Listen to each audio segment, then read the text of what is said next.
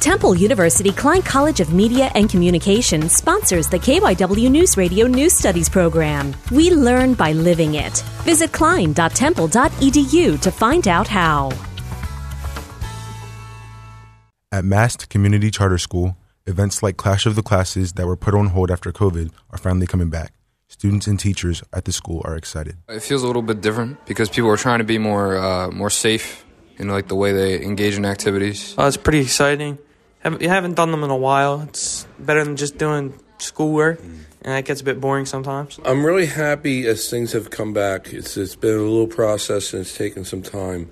But the kids not being in school was brutal. Students say the exciting old events are helping bring life back to the campus. Joshua Spivey, Mast Community Charter School.